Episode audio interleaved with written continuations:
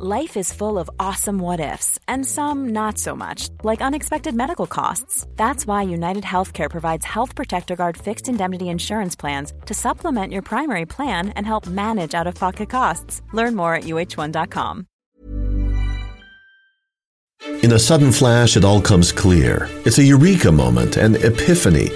Hi, I'm Marcus Smith, host of the Constant Wonder podcast.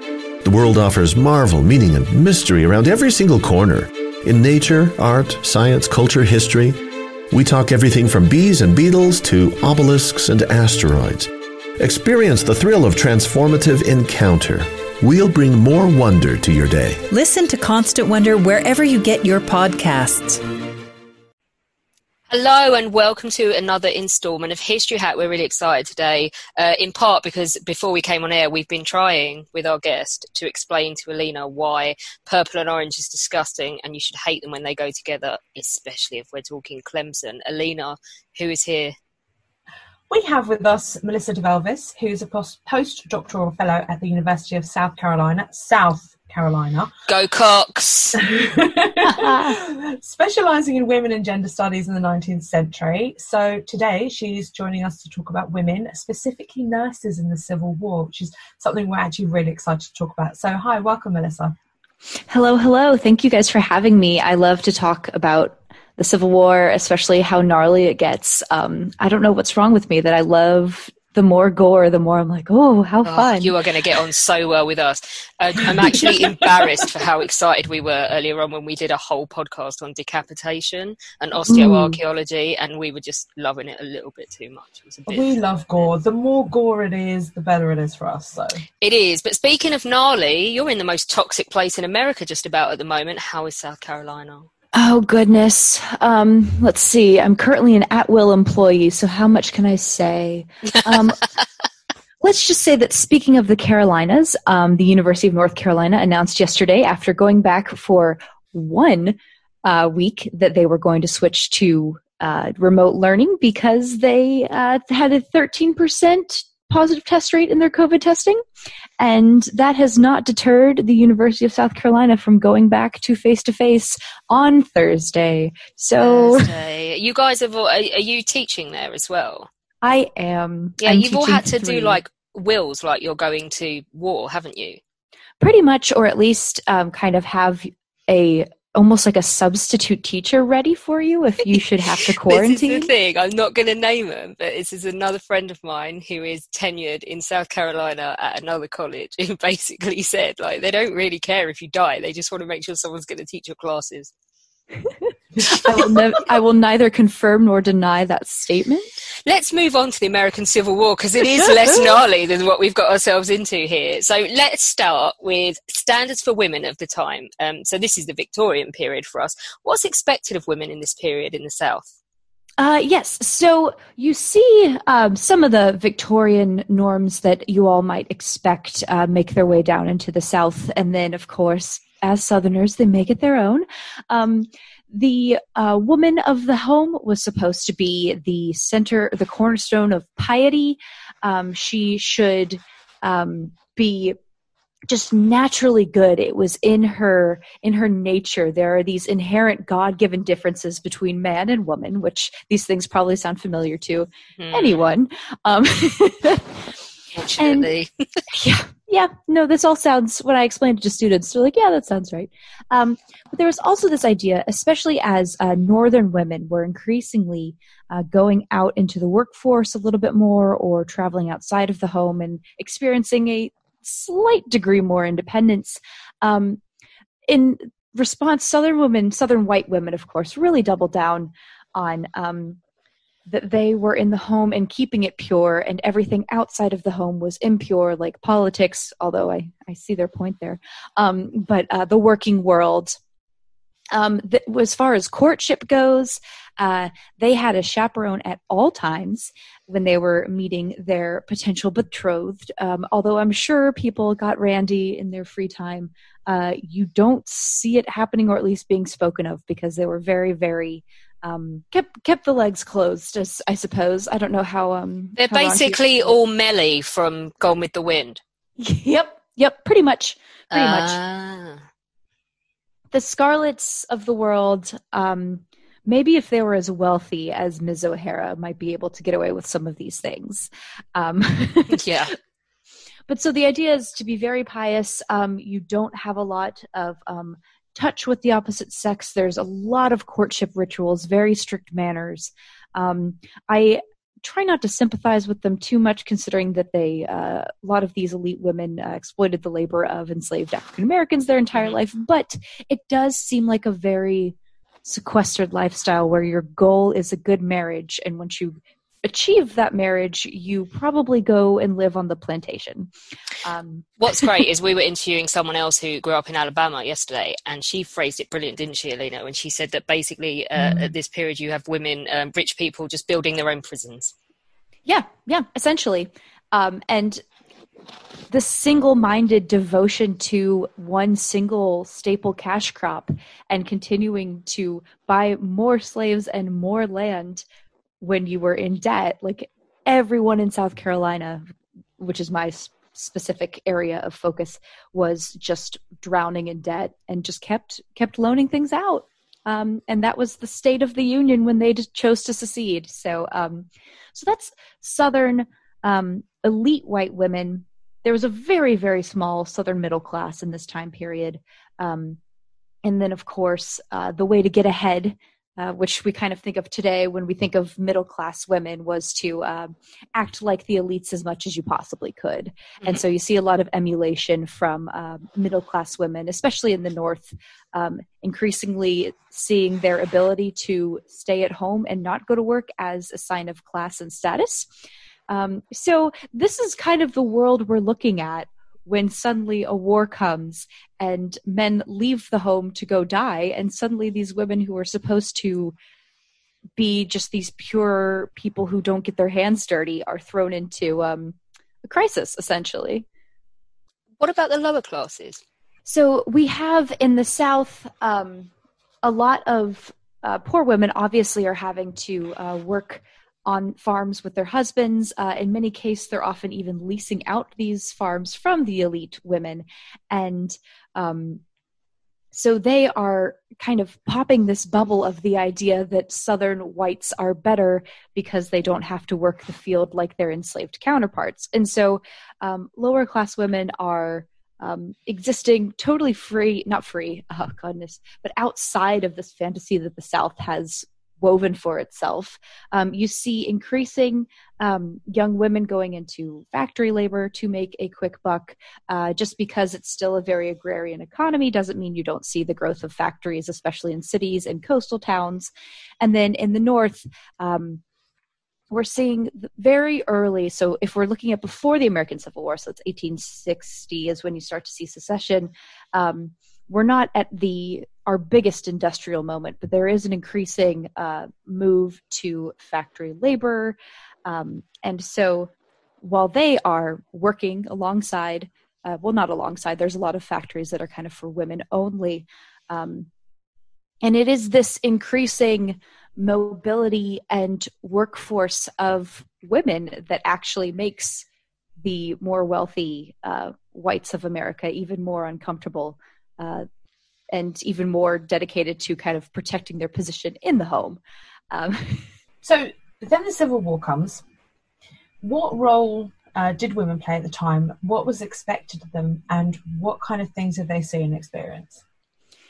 So we've had uh, Civil War historians have for quite a while now um, discussed the blurring lines between battlefront uh, and home front, battlefield and home front, and that this is kind of a very strange binary that does not actually exist in reality, especially since they're practically going through towns and just picking fights in fields near said town.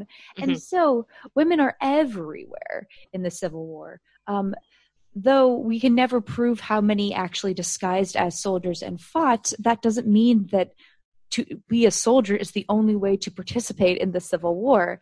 Um, we're seeing, uh, we've read about quite a few kind of spies who hide messages in their clothing or just go about their daily social life and kind of travel with memos. Um, you see a lot of women on the home front. Here I say we shouldn't talk about home front, and I do it anyway. Um, we were just going to pretend it didn't happen. well, they are. So they're remaining in their personal homes. There, I did mm. it. Um, that are making homespun clothing. Uh, they're throwing a ton of charity galas. You see a lot of um, women's um, ladies' aid societies that are uh, fundraising uh, goods and things to send to soldiers. Uh, it it's a lot more institutionalized in the North than it is in the South. Um, the Confederacy is a bureaucratical nightmare from the very beginning. Uh, but even in the North, you do see a lot of women that are more inclined to send aid to men from their state than other states. Uh, so you do see a little bit of um, home bias there. And so those are that's what some people are doing at home. Um, but then at the same time, uh, that's ignoring the fact that we have hundreds of thousands of formerly enslaved and currently enslaved African Americans who are essentially emancipating themselves. Um, first listed as contraband, they are seizing this moment to go to um, the North or at least the Union lines and achieve their own freedom, which is incredibly dangerous in this time period, especially since the Union lines are never um, kind of set in stone. Um, if they're defeated or if they move, do you follow them? And so, undertaking these very, very dangerous travels in which they're freeing themselves. And if they're not freeing themselves, these women are refusing to do work or slowing down work at plantations which is you know the powerhouse of the southern economy so they're crippling it from the inside um, and then even more, uh, like our favorite Harriet Tubman, are leading raids up rivers in South Carolina and um, enslaved people once freed once uh, tubman and the union army come through are then burning the plantation homes. So we see this resistance going on throughout um, and then finally we have those who are following the both union and confederate troops. Um, we have washerwomen we have a lot of cooks uh, in the southern states. So many of them almost exclusively are either uh, poor white women often immigrant women and also enslaved women. Um, the myth of the enslaved black soldier is usually just um, they are enslaved and so the confederate soldier just brought their slaves with them to take care of them mm-hmm. on the battlefield. And so you see um, a lot of these daily tasks that normally would have been done by enslaved labor are continually done by enslaved laborers. And um, you do read stories of um, what today would be kind of modern sex workers also following armies around um, and so women are everywhere in the camps as well. And that's something that you don't see in visualizations of the Civil War, in my opinion. Maybe they don't really want to show how many women who are supposed to be pure and away from war are being crucial to this war effort. Um, and unfortunately, it's these um, laborers such as laundry women, which was not a very desired task in this time period because doing laundry without a laundry machine is uh, Doing it with a laundry machine is shit. I hate it. I, hate it. I think I'd rather do laundry than clean, so I, I swing the other way, ladies. This is true, but tell us about the nurses. Yes, yes. So I, I, wanted to get everyone out of the way before I yep. got to my nurses. um, and so the nurses that I have been looking at now with the um, with the virus, which is you know preventing me from actually getting to the archives, are published records of um, these nurses' diaries, which have been incredibly helpful. And I'm really encouraged by the fact that I've found new things and something that's been published for so long, uh, which makes me more hopeful for when I finally get to the archive. Um, but so the diaries that I see are of nurses who worked the more kind of respectable role of nursing.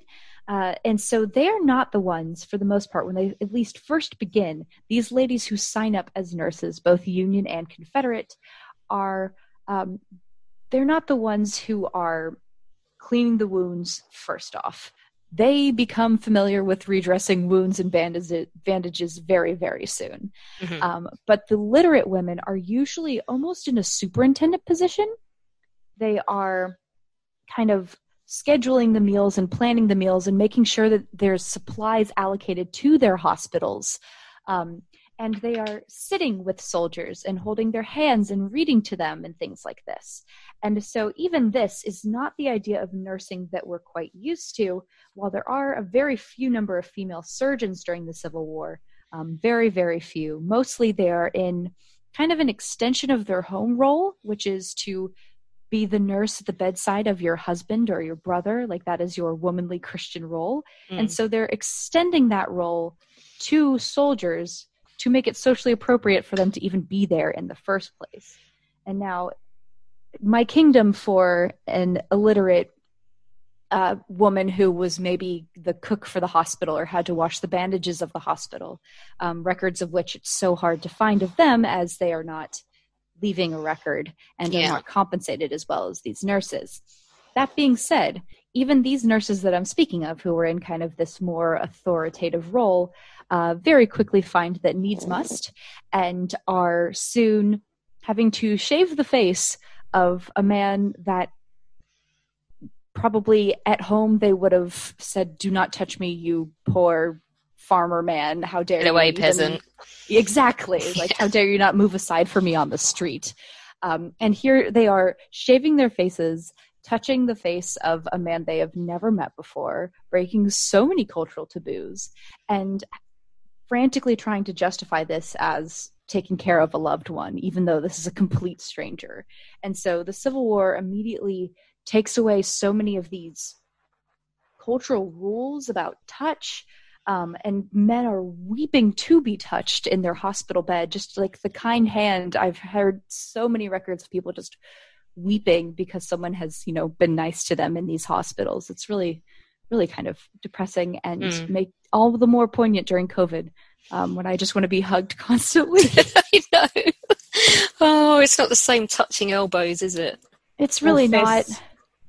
I've never been more happy to have a dog that likes to sit on my chest to get as close to me as possible. yeah, my cat has been like limp, limpet on me for the last six months, and it's great. So it's been Staffy too. The Staffy does exactly the same thing, even though Alex truly, calls him stupid. He is stupid. he attacked a hedgehog with his face and wondered why it hurt. Oh my goodness. When you're ready to pop the question, the last thing you want to do is second guess the ring at Bluenile.com, you can design a one of a kind ring with the ease and convenience of shopping online. Choose your diamond and setting. When you find the one, you'll get it delivered right to your door. Go to Bluenile.com and use promo code LISTEN to get $50 off your purchase of $500 or more. That's code LISTEN at Bluenile.com for $50 off your purchase. Bluenile.com code LISTEN. Quality sleep is essential. That's why the Sleep Number Smart Bed is designed for your ever evolving sleep needs. Need a bed that's firmer or softer on either side? Helps you sleep at a comfortable temperature? Sleep Number Smart Beds let you individualize your comfort so you sleep better together. JD Power ranks Sleep Number number 1 in customer satisfaction with mattresses purchased in-store. And now, save 50% on the Sleep Number limited edition Smart Bed for a limited time. For JD Power 2023 award information, visit jdpower.com/awards. Only at a Sleep Number store or sleepnumber.com. anyway, you said they're breaking cultural taboos things like touching people and how is their mental health affected by this is this something you can look at as a researcher how they manage to cope emotionally not only with this like shaking up of everything they hold culturally dear but also mm. that they must be seeing some pretty horrible shit Yes, yes, and they've seen they've seen death before. I mean, they're living the 19th century before we understand what germ theory is, mm. but they are never seeing men's bodies amputated or these gushing wounds. I've read about an oozing brain wound that a woman was talking about, in which uh, apparently the um, matter did not stay within his skull. Um, and so they're seeing things that would scar pretty much anyone. And not only are they seeing these things, they're forced to act on them and help and dress these bandages. And at one point, a woman even described how they had a makeshift hospital in an old barn and she was helping a soldier dress bandages and then i think or a soldier a doctor and then i think she fetched him a meal and he ate his meal And it was only later that she realized that she and the doctor had been eating in the same room where all of the bloody bandages were. And mm. I think her conclusion to that story within her diary was one can get used to anything. And so what you see here is uh, the use of the word benumbing and numb. And so um, we'll talk in a moment about Cornelia Hancock. She very much says that uh, her senses were benumbed. And so there's a lot of kind of this hardening. And as a sensory historian who looks into the meaning of not just what we can see with our eyes, um, in many ways they've kind of had to numb their hands to this touch of a strange man, but also numb their hands to the touch of, um, I don't know, a gaping war wound. Um, they have to physically become accustomed to the smell of bodies in hospitals. Uh, when they first approach a hospital, I believe one uh, Southern nurse approached Monticello, uh, Jefferson's Monticello, which was a hospital, and mm-hmm. immediately talked about how the smell just wafted into her room and made many people physically sick. Um, but then slowly, before they move on, they just stop talking about the smell, only to resume talking about it the moment they move somewhere else. So it's a it's a literal numbness, but it's also an emotional numbness. Um, to death, you can trace if someone has kept a long diary that they publish in publish write in regularly.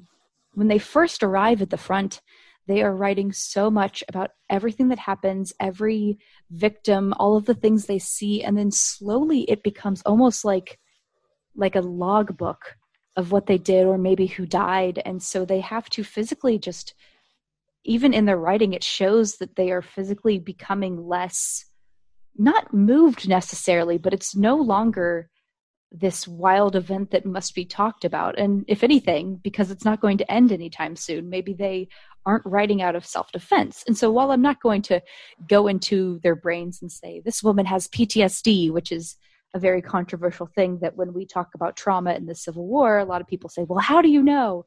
I'm saying, I'm not, I'm just saying these are words that the women are using and I can trace the frequency with which they talk about these things. And slowly, as they get used to it, they just s- stop. Mm.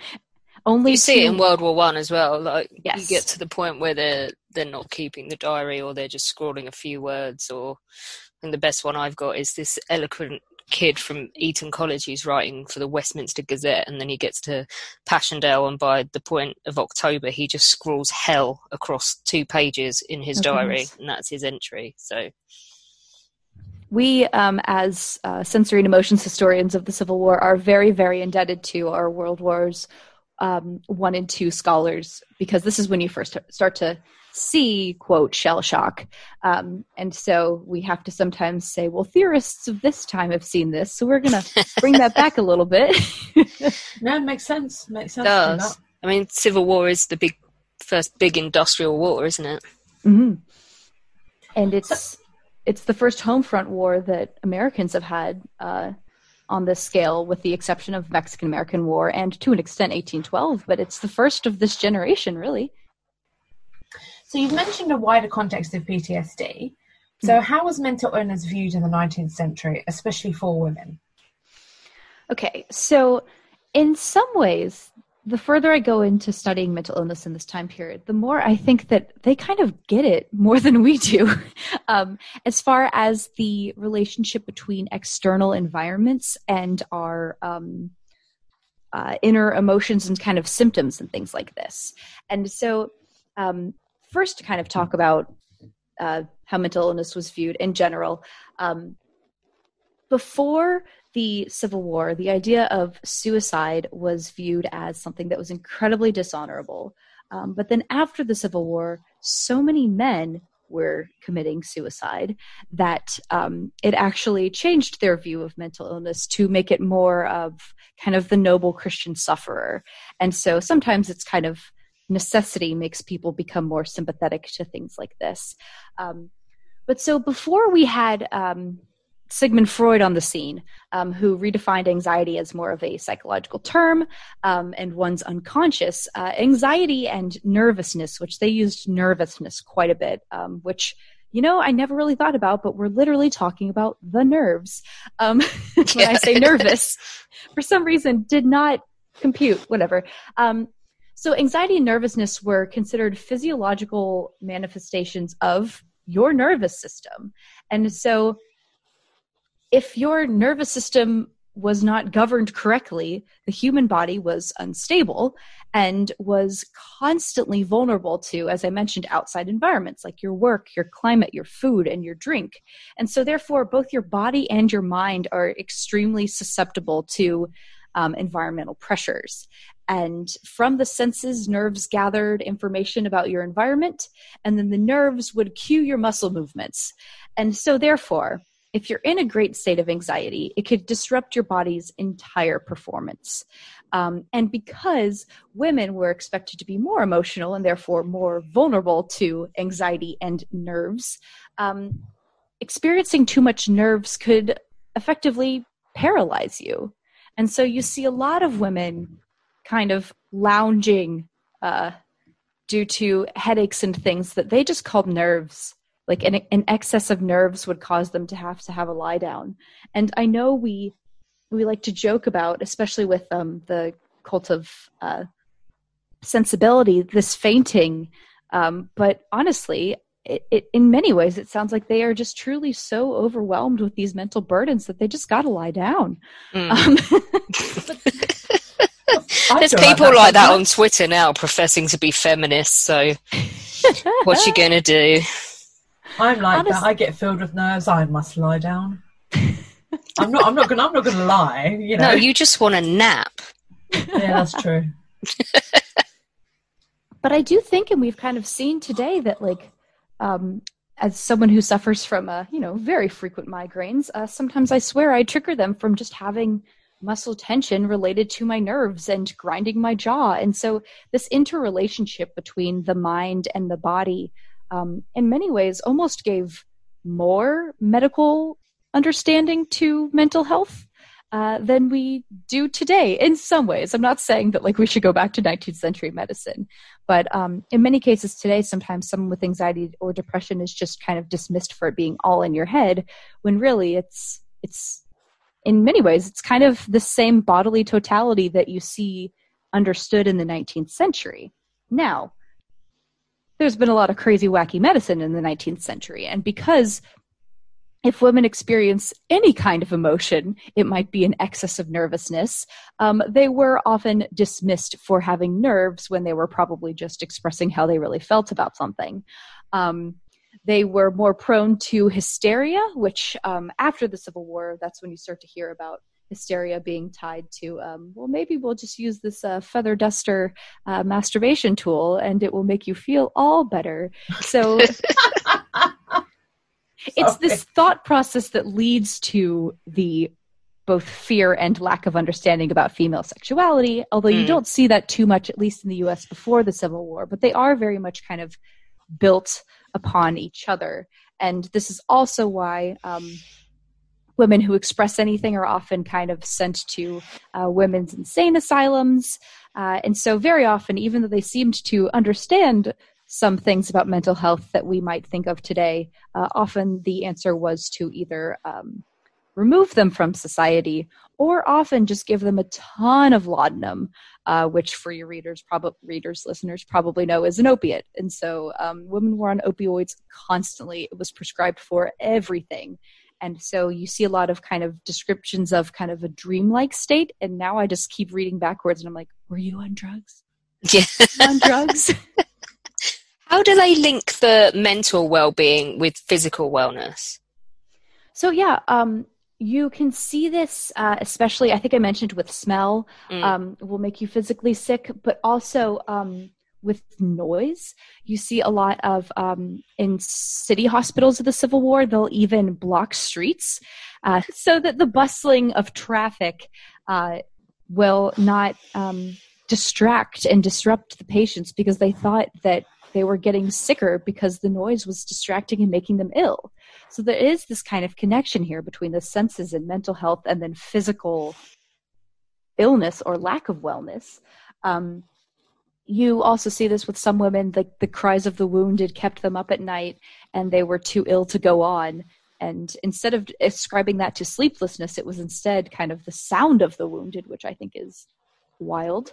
Um, they are paralyzed with nerves when they hear um, too many uh, cannons and firing and things like this, which is, again, familiar to anyone who's kind of read into war narratives. Um, so that kind of paralysis and physical effect. Um, but then also, you see uh, very commonly a diagnosis of Civil War soldiers with something called nostalgia, which today we would probably just call homesickness. Mm. But there are bulletins from like military doctors during the Civil War who are saying this man has been diagnosed with nostalgia. I recommend a long leave in which he goes home to his family. And um, soldiers with nostalgia if they are already sick, they will probably die. And so there's not necessarily a death from homesickness or nostalgia, but there was this idea that if you're already sick, nostalgia will and homesickness will almost definitely make you more inclined or speed your death. And so essentially what they're talking about here, at least to me, from a 21st century perspective, is just depression. Yeah like these soldiers are so depressed that if they're already fighting a wound and fighting illness they will not have kind of the mental fortitude to continue fighting it. And the answer for them a medical leave is just because they are depressed. And yeah. so it's recommended they go home. And this is serious enough that the military is requesting this essentially. So in the context of nurses in the civil war how do religious orders fall into the narrative? Yes, so uh, this is very much the realm of um, first of all, just these these women nurses are supposed to be doing this out of their Christian piety.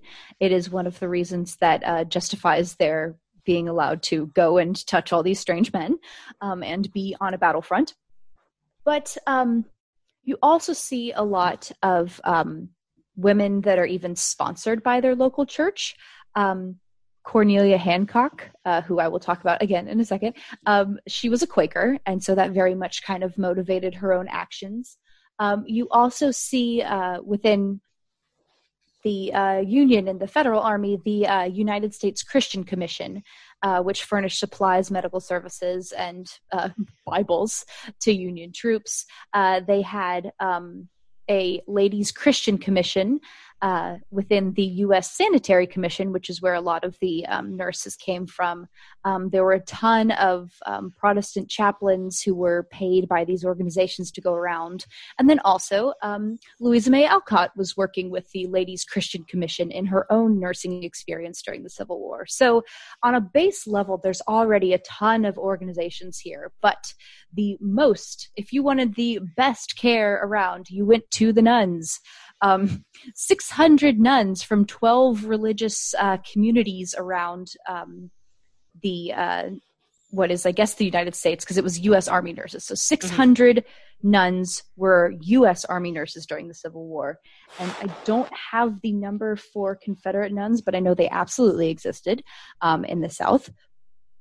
Uh, and so these orders uh, were absolutely volunteers. They asked sometimes for just necessities of life uh, to, you know, keep eating food.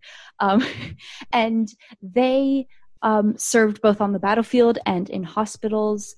Um, eventually, a, a, group of Sisters of Mercy uh, on a Union steamboat uh, were actually caught under fire from a Confederate gun battery and continued to work. Uh, so have wow. literally been in the war. And uh, Lincoln even called the Catholic nuns around DC uh, veritable angels of mercy. And he continued to say that of all the forms of charity and benevolence seen in the crowded wards, those of the Catholic sisters were among the most efficient. Um, and this is around, I believe, Stanton Hospital. And again, I believe they're also Sisters of Mercy. Um, and then he finally says, um, more lovely than anything in art are the pictures that remain with me of these sisters going on their rounds of mercy among the suffering and dying. And so, um, yeah, isn't that a lovely memory? It is. It is, especially just, weirdo. love to see people just dying, but oh, there's there's a nun next to them, and they're being very uh, merciful about it. Yeah. Um, I'm pretty sure I'd just be like, this is awful. yeah, I'd be like, "Hi, this is a beautiful. Um, thanks for appreciating that I'm here, I guess, but um, people are dying, sir." But uh, Lincoln himself was a very morbid man, so maybe that's part of it. You've mentioned her a couple of times. Cornelia Hancock. Who is she? She's an independent nurse, but tell us about her and her experiences. Yes, so she is um, a favorite of mine. Uh, I bring her up just because, I mean, so many women, and you'll have to trust me, I guess, now on audio, but I swear I've written about it before. Um, so many women are kind of repeating the same gradual sensory and emotional numbness uh, and hardening, but uh, no one says it as well as Hancock, so I keep just quoting her, and I'm like, I promise other people said this, just not as well. Yeah. So, Hancock, as I mentioned, she was a Quaker woman. Um, she applied to join the U.S. Sanitary Commission, and she was at the time the only person turned down by Dorothea Dix, um, who was the superintendent of U.S. Army nurses. Um, she personally refused to enroll Hancock because um, the U.S. Army nurses were to be mature in years, aka at least 30, um, and plain almost to homeliness in dress, and by no means liberally endowed with personal attractions. Basically, you couldn't be hot. Um, yeah. it would distract the soldiers and lead to impure thoughts. And um, again, it's it's a really like big that is deal. the that- woman's fault. oh yeah, absolutely. They're just too hot to control anyone around them. It's them. always the woman's fault, isn't it? Mhm. When in doubt, what did the woman do? Um, and not not wanting to throw any sympathy Dorothea Dix's way. I mean, she did she saved lives, but she was also a pretty anti-Catholic, so she didn't work very well with the nuns either. Um, so she's not coming off well in this podcast, and I'm fine with that. Um, but I mean, I guess in a very very small and not entirely useful explanation. Um, this is a point where it is still kind of wild to even be around this many strange men without a chaperone. So I can see why at least she would be worried about kind of these hospital romances. But yeah, no. Um, Cornelia was 24, um, or 23 going on 24. She ages up, my bad. Um, and so she was uh, the only female nursing volunteer to be rejected. Um, it did not stop her. Uh, her brother-in-law, uh, her sister's husband, uh, Henry T. Child, was a volunteer surgeon, and so he pretty much just volunteered to take her to Gettysburg uh, in July 1863. And so she traveled around with him and actually kind of had more freedom uh, as a result of not kind of being beholden to anyone. Hmm. Um, and her family, of course, was incredibly uh, supportive of this, as Quakers were um, heavily invested in. Well, while they loved peace, they also were some of the first um, mem- white members of the Underground Railroad and very devoted to kind of black liberation in a way that a lot of other whites were not. Um, and so she uh, arrived at Gettysburg on um, three days after the battle and was just immediately hit with the stench. Um, helped at Gettysburg, and then in 1864 she joined the Second Corps and worked with them at their hospital in Virginia. She also went to the Battle of the Wilderness. She was at the Siege of Petersburg, um, and she also worked at the hospital in City Point, which was a very um, well known hospital at the time. And so, though she didn't join until 63, she was um, really in the thick of it. Um, and then after the war, which I someone needs to do a biography of her. Maybe it's me. Maybe I'll just never develop my dissertation into a book and just write about Cornelia. Um, Just do it. She sounds awesome.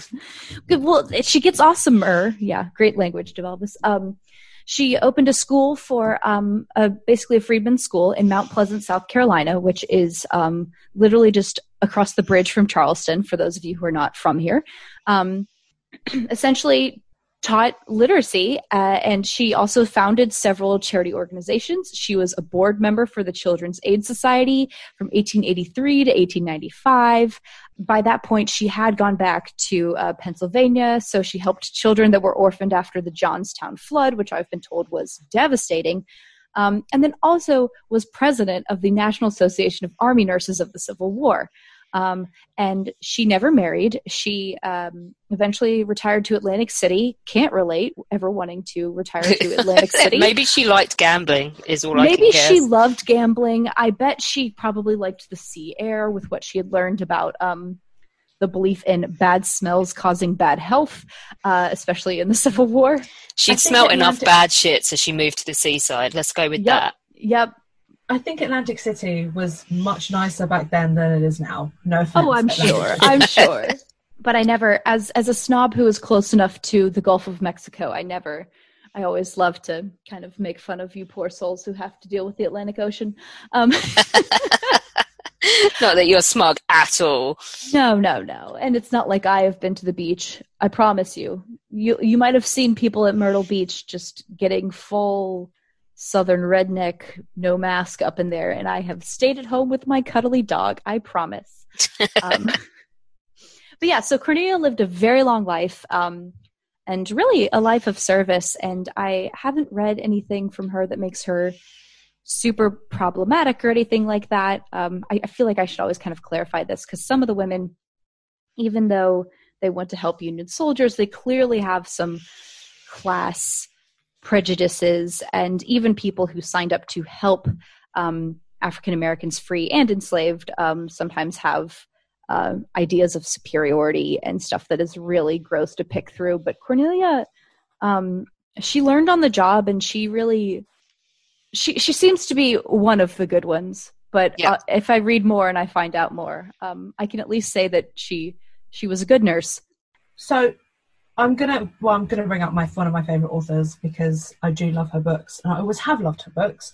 Um, that's Louisa May Alcott. and that is from where her um, her four hospital sketches came, uh, based on her experiences in hospitals. And I love the protagonist that uh, she named here, which is Tribulation Periwinkle, is the nurse who wanted to do something and so therefore became a nurse. And What are- a name. right it's it's so good. It is so good. And for someone who's more familiar with the um the Little Women of it all, the name is just so jarring because she's usually just like Jo, Amy, Meg. yeah. um, but so yes, she uh, served as a nurse in the Union Hospital in Georgetown, uh, so DC. Uh, only for six weeks, though. That's from 1862 to around 1863, so kind of at the end of the year. Um, her intention was to serve for three months. Um, however, halfway through, she uh, contracted typhoid and uh, pretty much barely sur- uh, survived.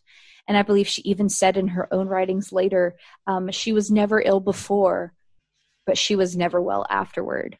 Um, and so, uh, though she only worked at the hospital for six weeks, she suffered the symptoms for the rest of her life, um, much like many others who uh, fought or served um, both Union and Confederate armies uh, were left with these wounds for a lot longer than just their um, short period. Uh, but that being said, from her six weeks there, she was able to um, revise her letters home, publish them in the Boston anti slavery paper, The Commonwealth. And so Hospital Sketches was published in 1863, republished in 1869. Um, they said she was very funny. She's writing about um, the indifference of some of the surgeons, her passion for seeing the war, um, hospital mis- mismanagement, which, uh, trust me, every single superintendent nurse will be um, complaining about hospital mi- mismanagement. And the women always think they can do way better at it than the general in charge. And sometimes I do think they're correct. Um, Probably are. um, and so, uh, what's really funny is that um, Alcott was she didn't like them. she didn't like these hospital sketches. She thought they were kind of dumb. Um, she even said, "quote uh, Yeah, I pulled up quotes for y'all. Um, I cannot see why people like a few extracts from topsy-turvy letters written on inverted tea kettles, waiting for gruel to warm, or poultices to cool, or for boys to wake and be tormented." Uh, so basically, she was like, "Why do y'all like this so much?" Um, I love her. I really she's do. she's so great. That's some serious shade there. Right? Like, why do y'all enjoy the monotony of what I experienced? But also, I think she even said at one point, and this is me paraphrasing, like, I wanted money. Fair play. and she she eventually later on after it received such good view uh, reviews um, people called it charming pictures of pictures of hospital service um, lively wit quiet humor um, she eventually said i find i've done a good thing without knowing it because it did make people more passionate about helping out in hospitals so a six month month tenure six month god six week tenure and stories that she thought were dumb but needed money for uh, turned out to actually have an impact much uh, far beyond just her own work, which is very cool. Have to ask, why are these nurses so important in a modern context? Right. So this is where um, I get a little a little soapboxy. Before I get super soapboxy, I do want to say um, they are instrumental within first the Civil War field, which is talking so much about um, PTSD and trauma and suicide after the fact, but they're not looking as much. Uh, I don't like to speak in absolutes because you know someone's going to just find me on Twitter and be like, actually, yeah. Um, oh, don't they always? Uh, always, always. But less attention is being paid to the non soldiers who experienced trauma as a result of the Civil War. And so when you see people like Cornelia Hancock, who is saying that um, even the screams of agony did not make an impression on her. And she said, I could stand by and see a man's head taken off, and I feel assured I shall never, never feel horrified at anything that may happen to me hereafter. And even when she gets um, letters from home about someone who died just of a normal sickness, she just says, It does not appear to me as if one death is anything to me now. Um, so basically, it's like, sucks for that neighbor uh, I deal with five dead people a day, um, and so this this callousness is actually kind of an emotional safeguard to what I think is trauma. So, I it, it's important that we look at not just the soldiers, but how the Civil War affected everyone with this scale of dying. And um, my my historian hero, um, I just I love everything she writes. Uh, Drew Gilpin Faust even wrote a book about this Republic of Suffering, which is just what that much death did to America. Mm-hmm. Um, and so, so on one hand, I, it's me just kind of telling my my Civil War friends to like, hey, remember, it wasn't just the soldiers. Uh, when we look at kind of these traumas and things like this, but then on a greater scale, um, do it. Go full soapbox. This is your moment. okay, here I go. Um, it's when when I teach kind of just intro level history courses, I see a lot of um, usually young women who really want to look for kind of um, quote girl power in the past or um, early feminism and things like that and so women doing anything that men can do and just as well and kind of this thing that we see as feminism and gender equality today where in this and in this time period sure we had women who fought as soldiers and women who were surgeons and harriet tubman defying every single gender norm to be the first woman to lead a um, u.s raid uh, with the u.s army when she did the combahee ferry raid and freed all of those south carolinians. Um, but even when suffrage was achieved in the US in um, oh gosh, I think it's today. I think today is uh, the 18th might be the centennial. Um, either way, it's it's coming up um, to the day. Um, even then, a lot of them campaigned for suffrage on the belief that women did have this inherent difference and that women's pureness and piety could actually clean up the ballot box and we could be the ones who would um, make it a better and more proper place. Um, and so there is the belief that women should use their inherent traits of goodness and purity and caring like for a very very long time and it's when alice paul um, short on the heels of suffrage proposes um, an equal rights amendment she is scoffed at uh, she never never drops it but um, and so when I look back, I think there's also something valuable to be seen in women who took the very popular social ideas of what it meant to be a woman and used that to their advantage to kind of get outside of the system, if that makes sense. I mean, there's a reason why the first jobs you see for American women in which it is acceptable for them to go out of their sphere rather than financially necessary and therefore shameful. Um, it's nursing, it's social work, it's teaching, it's all of these things that could be done by um, a pious woman who cares about her home and community and children, and then just extending that out into the public sphere. Um, and then they were blocked from going from nursing to doctors because that's too official. Um, and so I'm really interested in these women that were not surgeons in the Civil War. They dressed nasty bandages. They made sure that the men were clean and fed and got all the supplies. Um, they did the laundry. They performed zero surgeries, but they held men's hands and prayed for them. And so when I show that to my students, sometimes they're just like, okay, they did these really sexist things and that's supposed to be meaningful. And when you look into the actual like sensory and emotional effects of what they did on the soldiers, especially when depression could kill you or get you sent home, mm. it, this action was revolutionary and I think critical. Um, and I think, especially today, with the role of touch and how it can help people become more well, um, especially as hospitals get increasingly sterile, um, how touch helps newborns. Um, I, I, think basically put some respect on the name of Civil War nurses who sure aren't doing amputations, but honestly, with the beliefs of medicine in that time period, keeping a man clean might be more helpful than like some of the weird stuff that doctors are doing. it's been absolutely brilliant to learn more about women in the Civil War. And I like your point, I do, that they're not looking for equality. I like it. They're not like, we want to be equal to men. They're like, let us in because we'll do it better. Yep, pretty much. Like there are inherent things about us. And it it is today would be anti feminist, but that's how they saw it back then. So Yeah. You can't rewrite history, can you? No, no. Melissa, thank you so much for joining us and telling us more about women uh, from the Civil War because we don't hear enough about women from the Civil War.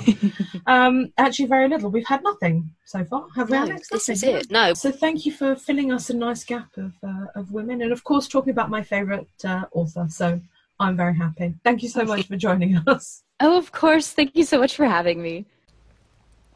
Join us on Monday when the legend that is Phil Weir will be torturing Alina with naval history and telling us all about why the Navy deserves all the credit for the Battle of Britain.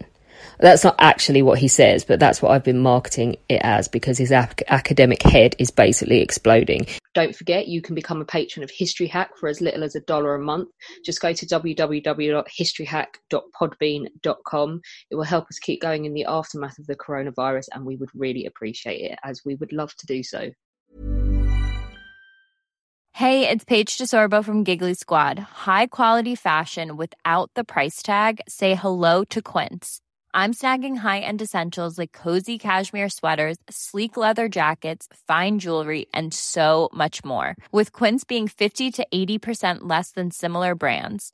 And they partner with factories that prioritize safe, ethical, and responsible manufacturing. I love that. Luxury quality within reach. Go to quince.com slash style to get free shipping and 365 day returns on your next order. Quince.com slash style.